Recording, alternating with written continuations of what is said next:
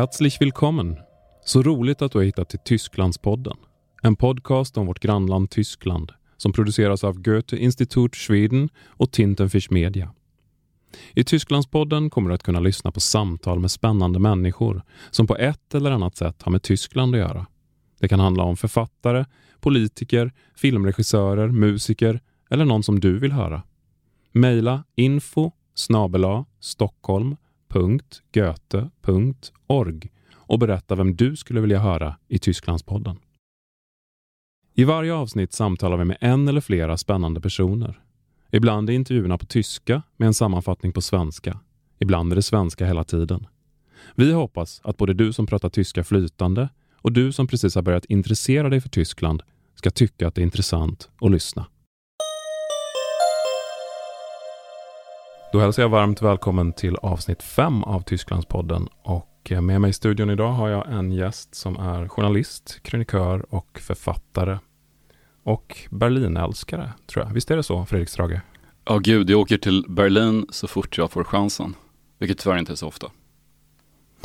Jag ägnar mig åt, eftersom jag fått boken som pdf så kan man ju göra sådana fina sökfunktioner och eh, slå på ord.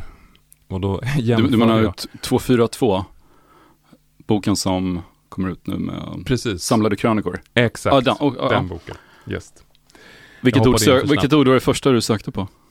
Då sökte jag faktiskt på Berlin. Berlin? Och mm. hur många träffar fick du? Jag tror jag fick, jag fick ingen, det stod inte exakt träffar, men, men eh, jag började klicka igenom mig och uh, räknade till, jag tror att det var 38 ställen det förekommer på. Men då tog jag också avledningar som jag är en berlinare och sånt. Det har, hänt, eh. det har hänt väldigt många gånger att jag har befunnit mig i Berlin och känt att jag har aldrig mått så här bra i hela mitt liv. Någonsin. Att här pikar jag. Om jag blir överkörd av ett tåg imorgon bitti så gör det ingenting. Och det är få städer som jag får den känslan så ofta i som Berlin. Mm. Ja, jag tog några andra städer som jag tänkte så här, de här borde också säkert förekomma 38 gånger. Eh, New York var lite mer än 38, mm. men då var det många New York Times och sånt. Så att det var egentligen namn på tidningar eller New jag, York. Jag har varit mer i New York egentligen. Jag var där extremt mycket på 90-talet. Mm. Däremot är Lon London aldrig varit någon... Nej, London var bara med tio gånger kanske. Det är inte så intressant för mig. Paris har varit i supermycket. Ja, det sökte jag också på. Det var inte jättemånga träffar just i den här boken, men strunt samma. Du gillar helt enkelt Berlin. Det är dit jag vill komma. Vem gör inte det? eller hur? Vem gör inte det? det men det men... fanns ju ett, ett svenskt band som hette Mofeta och Jarre som gjorde en hånfull låt om stockholmska hipsters som hette Bättre i Berlin.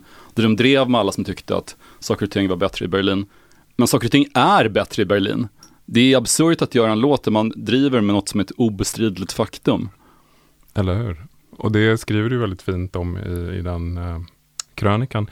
Men om vi börjar med titeln då, som jag lite slarvigt missade där i början. Men 242, en anspelning till ett av många fina belgiska band från 80-talet. Front 242 eller Front 242. Exakt, jag gillar siffrorna. Alltid tyckt att siffrorna ser väldigt snygga ut. Mm.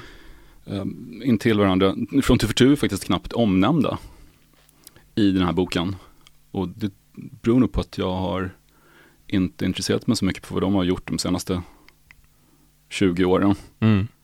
Medan andra band i samma genre tycker jag har gjort, presterat betydligt bättre. Men jag, jag, jag, valde den titeln för att det var ett lagom antal krönikor också. Mm. Det är ändå ett urval. Det är inte, um, många andra krönikörer publicerar allt de har skrivit.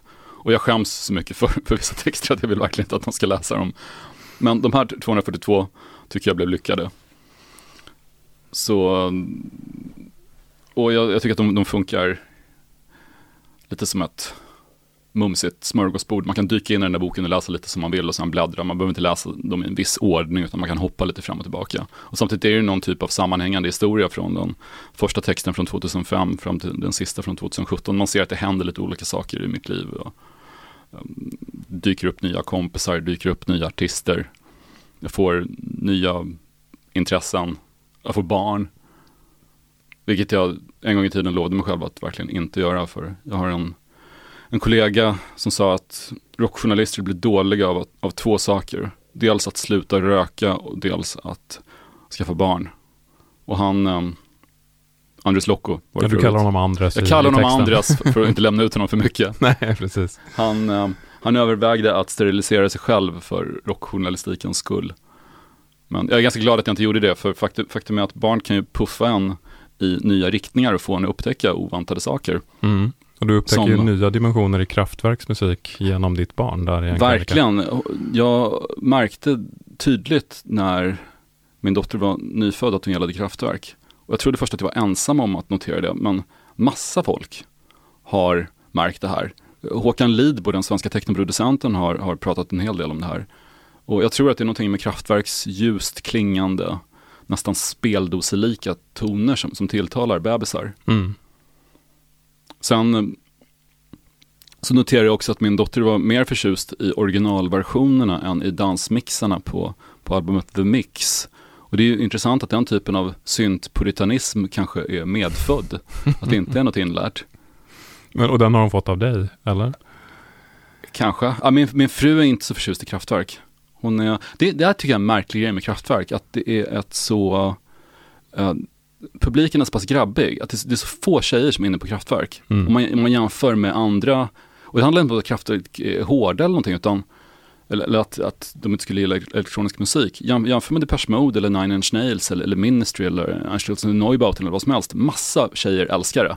Men när det gäller kraftverk så går du på en konsert så står Marina Shevchenko där i ett hörn och annars är det ingen där. Jag minns, jag minns när Linda, min fru, skulle gå på toa under Kraftwerkkonserten på Cirkus. Hon sa att det var helt öde, inte en tjej. Hon var helt ensam på toaletten på Cirkus som är ganska stor. Mm. Ja, min fru gillar Kraftwerk, så hon, hon gillar kraftverk. det är undantaget då... som bekräftar regeln ja. kanske.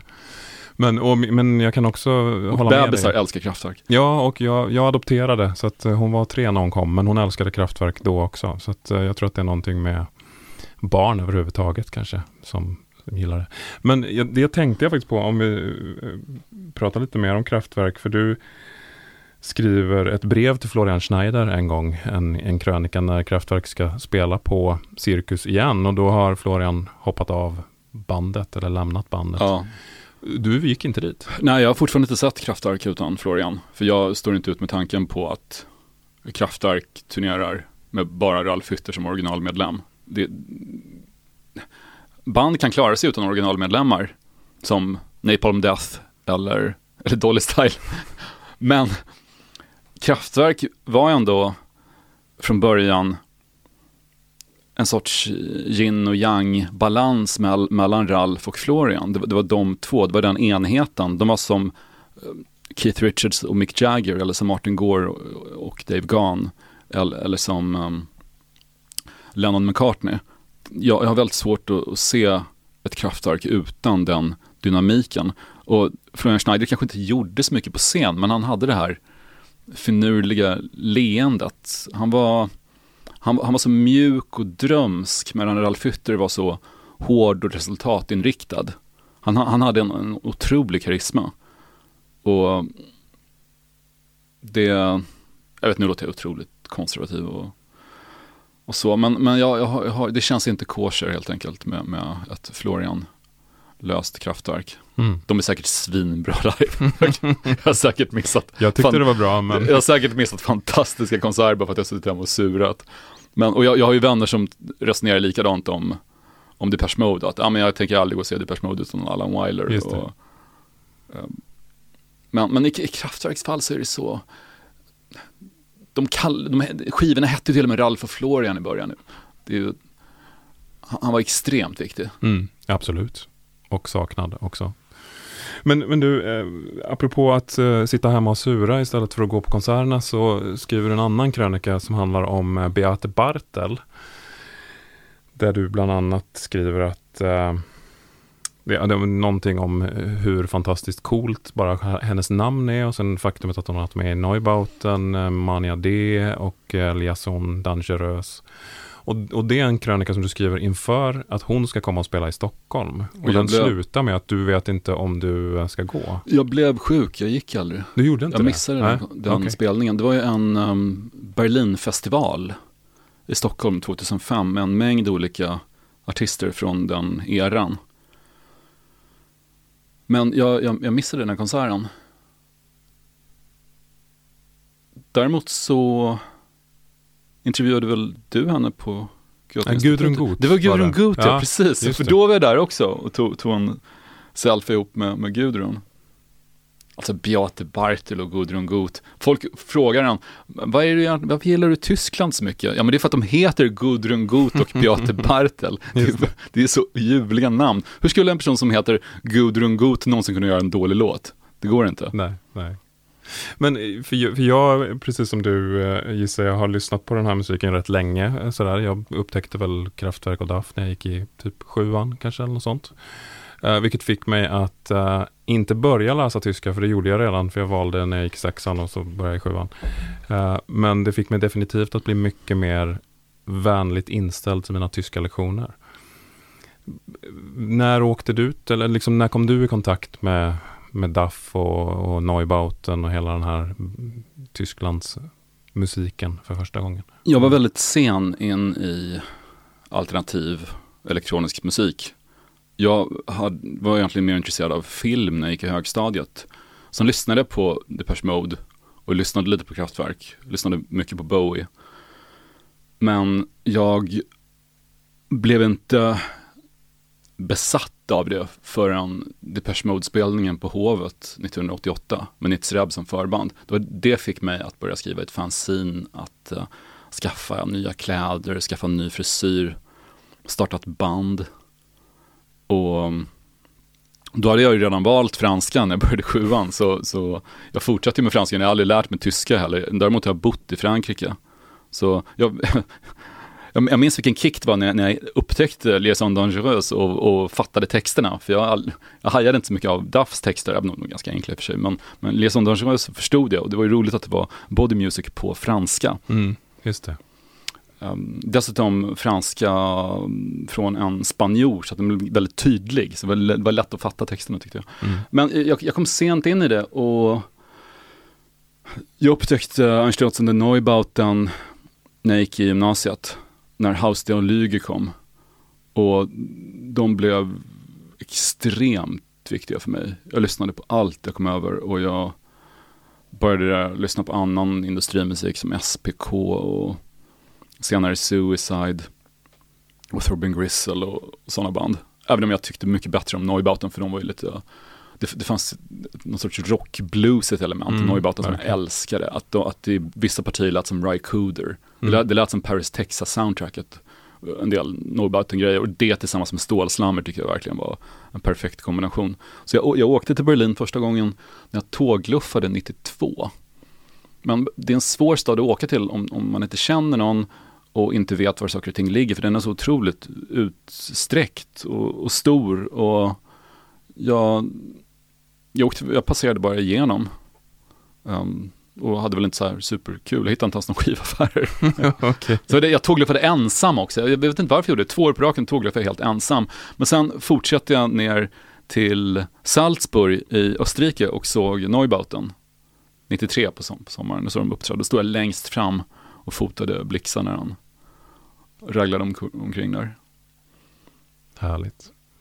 Men jag, tänkte på, det var intressant att du, att du nämner Wim Wenders Paris, Texas. För e, enligt, jag läste någonstans någon gång att uh, han uh, blev tillfrågad om varför han inte hade Neubauten i Himmel över Berlin. Varför det är Nick Cave and the Bad Seeds som uppträder. Han tyckte att uh, Neubauten lät för retro. Vilket är, jag har inte lyckats verifiera det citatet igen, men, men jag, jag är helt säker Retro på att jag förhållande läste till vad då? Ja, det är frågan. Det är en väldigt rolig kommentar. Ja, Särskilt med tanke på att Nick Cave ändå försökte vara någon typ av Elvis vid den tiden. eller hur? Men ja. Men det var i alla fall vad Wim Wenders lär ha sagt då. Men eh, jag tänkte på, för du, du eh, skriver ju också att du skulle kunna ge din ena njure för att eh, få vara för att få uppleva Berlin i skarven mellan 70 och 80-tal. ja, det vore ju fantastiskt. Och det, och det vore det ju. Och jag, men jag tänker på att eh, om man tänker på ditt Berlin, eh, alltså Strages Berlin, är ju, det är ju inte bara de tyska banden, utan det är ganska mycket Depeche Mode, Martin Gores år i Berlin, eh, David Bowie, sånt också väl? Absolut, det handlar ju om hur, hur andra människor har, har projicerat massa drömmar på, på Berlin. Mm. Och det är väl så en riktig metropol ska funka kanske, att folk kommer dit uppfyllda av drömmar och sen, sen ser de sin stad. Och de tycker att den är fantastisk i fem år. Och sen bestämmer de sig för att allt har blivit för kommersialiserat och att det var mycket bättre förr. Och så oavsett vart du åker i historien, även om jag skulle sappa mig själv i en, stiga in en, i en sån DeLorean som är tillbaka till framtiden och bränna järnet till Berlin 1981. Typ och, och om jag då träffade någon som var i som var 28-29 år gammal skulle den personen förmodligen säga att ah, the, you should have been here in, in the early 70s, everything is too commercial now. Du vet, all, man hör alltid samma snack. Ja, ah, mm. det är så gentrifierat, det är bara hipsters, det finns ingen riktig kultur kvar. Och jag försöker verkligen att inte tänka så. Jag läste precis en alldeles fantastisk bok som heter Meet Me in the Bathroom som handlar om New York strax efter millennieskiftet. Mm. Och den scenen uh, som um, The Strokes kom fram på, The Yeah Yeah Yeahs, LCD Sound System och någon sorts garagerock, punk, funk, retrodisco. Och sen Electroclash kom ju också. Det, ja. Eh, det hände hur mycket som helst. Och ändå så pratade alla, alla fokuserade bara på, ah men nu har Starbucks öppnat där borta. Det här är inte så bra. Och, jag menar, Fisher Spooner gjorde sitt första gig på ett Starbucks-café. Mm. det, det är väl inget fel med det egentligen. Nej. Det hände hur mycket som helst, men folk missade det för de satt hemma övertygade om att den riktiga festen egentligen var över. Och det är den aldrig. Det handlar bara om att anstränga sig lite mer och kanske bli kompis med någon som är lite, lite yngre. Så hittar man alltid det här, det här Berlin som eh, kanske inte är lika fantastiskt som det i filmen Cabaret, men, men nästan. Mm. Just det, och den ja. refererar du också till? Någon, jo, jag minns, vi, vi bodde på Soho House, mm. som är onödigt dyrt Berlinhotell. Mm. Men under en period så var deras sviter i alla fall eh, prissatta på en hyfsat överkomlig nivå. Det, det, det, det var dyrt men det var, det var, inte asdyrt. Så vi hade, Linda och jag um, bodde i en av deras stora sviter med ashögt i tak och så minns jag vi låg där med fönstren öppna och det var ett badkar i mitten av golvet och man hörde hela Berlin utanför. Jag låg där med och sippade sekt och uh, lyssnade på Marlene Dietrich på på stereon och allt var, det var ett ögonblick, oh det är så perfekt, allt är så perfekt, det här är så Berlin, det här är, jag är, jag är Liza Minnelli i Cabaret just nu. Jag är Marlene Dietrich. Jag låg där med vid ett öppet fönster och lyssnade på dånet av trafiken i Berlin och kände all den här liksom, germanska romantiken som bara sköljde över mig. Och då googlade jag det huset där Soho House ligger och såg att det på 20-talet var ett varuhus. Um, jag glömt vad det hette, men deras slogan, det stod på stor skylt, jeder Preis ein Schlager, alltså varje pris är en slager. Och sen kunde man titta på samma, um, när jag fortsatte söka på, på huset så såg jag att där hade sen Gestapo sitt högkvarter. Stora hakkors över fasaden. Och tio år senare så är det bara gigantiska bilder av Karl Marx och Lenin på samma fasad fortfarande. Och sen 60 år senare så hänger jag där. Hela den här historiska pulsen som mm. blev så påtaglig. Som alltid finns överallt i Berlin. Precis. Men absolut, ja, jag håller med dig. Det är det som gör att man alltid vill Ja, men när du strosar omkring och så ser du kulhål Exakt. som har suttit där sedan 1945. Det, det är också en, eh, en pikant krydda på semestern. Mm.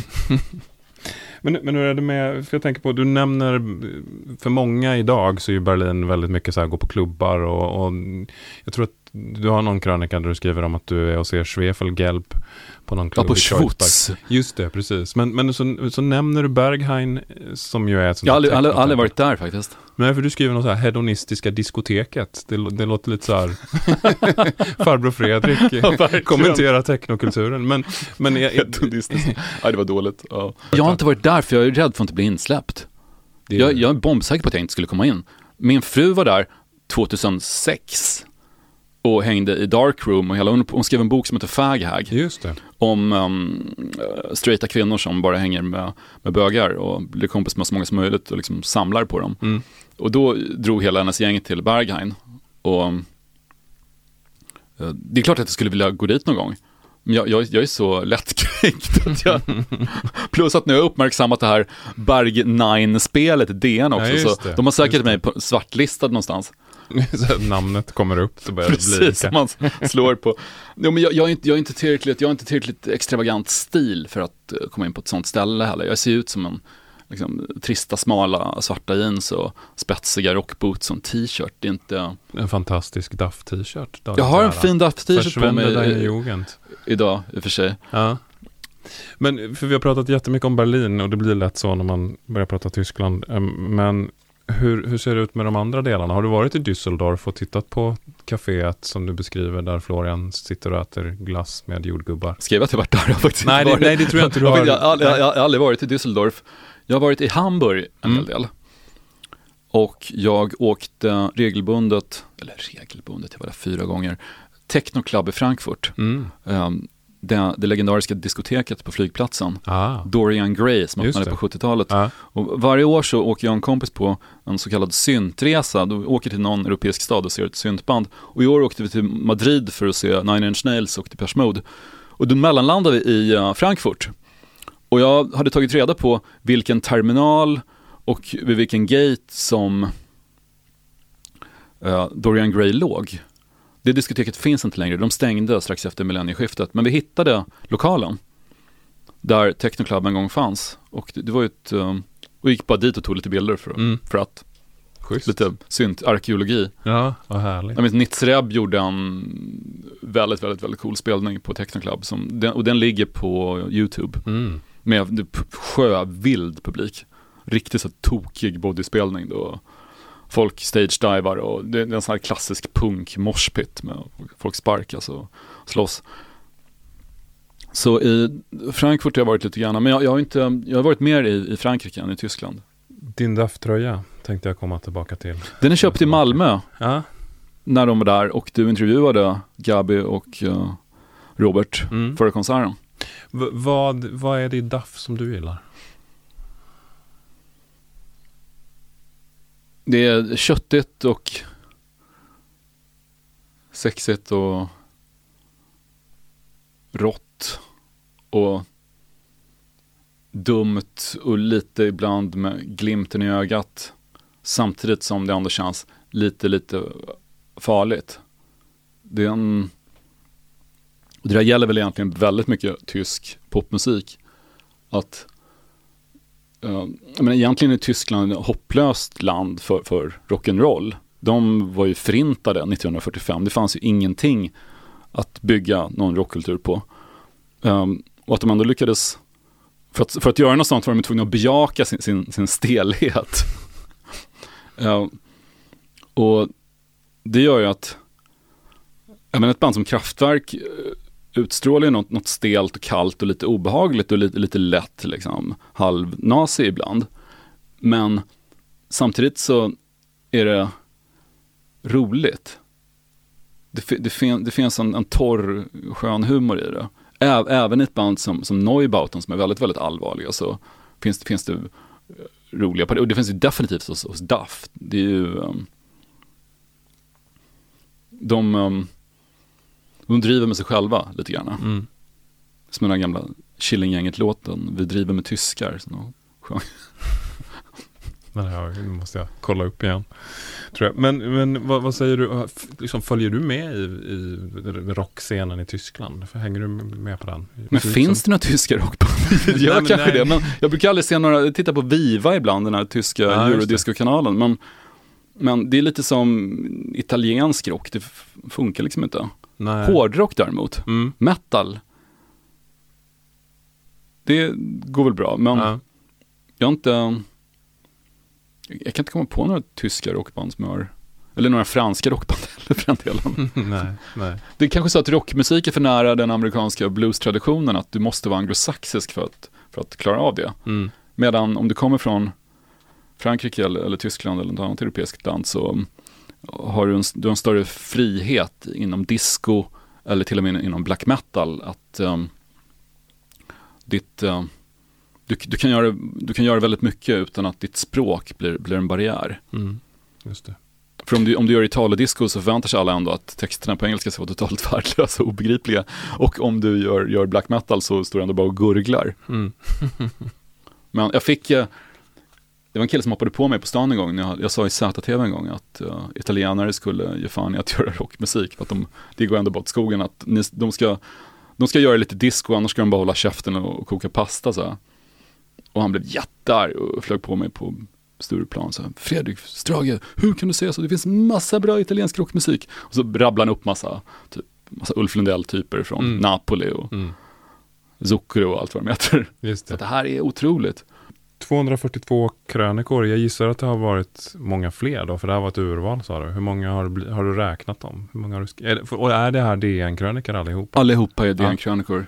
Jag har skrivit nästan 500 stycken. Mm. Men den här, den här krönikan har ju blivit lite min... Ibland är det svårt att hinna göra något annat för att jag lägger ner så mycket energi på den och den kräver så mycket energi. Den, den, den är så, det är så ångestladdat att få ur sig det där. Och jag mår så dåligt när jag inte har några bra idéer. Och jag mår så dåligt när det inte är någon som delar den och jag mår... Och det är så segt att skriva den. Men det är kul när den är klar. Mm. Mm. Och det är väl många Oj. som delar? Jo men det, är, det går ju väl hyfsat bra. Men jag, jag, jag blir så avundsjuk på folk som bara kan. Ja, men jag sätter mig ner och skriver en krönika nu. Och jag, jag gör ju så här research på de flesta texterna. Och försöker berätta något som, liksom, jag- om jag skriver en krönika ska det stå saker där som inte finns någon annanstans. Det ska, det ska inte, jag ska inte upprepa vad någon annan person har, har sagt i en annan krönika. Utan det ska vara åsikter som är, som är annorlunda och insikter som är underhållande. Och det, det kräver en del ibland. Det, alltså det, det främsta målet med dem är att, de, att det ska vara kul att läsa. Mm. Att, att folk ska få den här, få, få den till, till müslin på fredag morgon och tänka wow, nu är det fredag, oh vad kul, det här var roligt. Förut hade jag Martin Kellermans Rocky på samma sida. Just det. Och det, det, var, det var väldigt bra, för då kände jag den här nästan tävlingshets gentemot att, jag skulle, att min text skulle vara lite, lite, lite roligare än Rocky-serien. Mm. Vilket den oftast inte var. Men eh, Säg inte det. det var, det var en bra grej för, att- för att spåra mig själv. Att det ska vara mer kul än Rocky. Mm. Men eh, om vi avslutar med en sista Tysklandsfråga då, för vi har pratat rätt mycket om musik sådär, men du nämnde inledningsvis att du har att du började titta på mycket på film. Och det finns ju några filmreferenser också såklart i boken. Men eh, har, har du någon tysk, antingen så kan du nämna en tysk favoritfilm eller har du något tyskt eh, tips sådär, något ställe man ska besöka som du tycker är coolt eller bra? Det här är kanske inte världens tyskaste tips, men Ramones-museet i Berlin är alldeles fantastiskt. Det är Det- ganska litet va? Det är ett litet museum, men de har hittat Johnny Ramones high school-betyg och sådana grejer. Det, det får man inte missa under en Berlin-resa, definitivt inte. Vad gäller tyska filmer så, min tyska favoritfilm är nog tyvärr en Bergman-film. Jag vet inte om den gills som tysk, men uh, Ur marionetternas liv som han gjorde under sin, sin tyska exil tycker jag är alldeles fantastisk. Jag, jag tycker den är så vackert filmad att jag, jag använde den en gång och klippte ihop en musikvideo åt Henrik Lacour. Han, han hade gjort sin första sololåt, Dogs, och hade inga pengar till video, så jag, jag tog bara Bergman-filmen och så klippte jag ihop den Um, till, eh, i takt med musiken. Och den blev eh, raderad från YouTube faktiskt. Mm. För det var naket. Det Mm. var scener från en strippklubb. Ja. Och den är inspelad i Tyskland? va? Den är inspelad i Tyskland, otroligt vacker svartvit film om en man som går igenom någon typ av psykosexuell kris och dödar sin fru. Väldigt obehaglig. Mm. Vansinnigt bra. Stort tack för det Strage. Tack!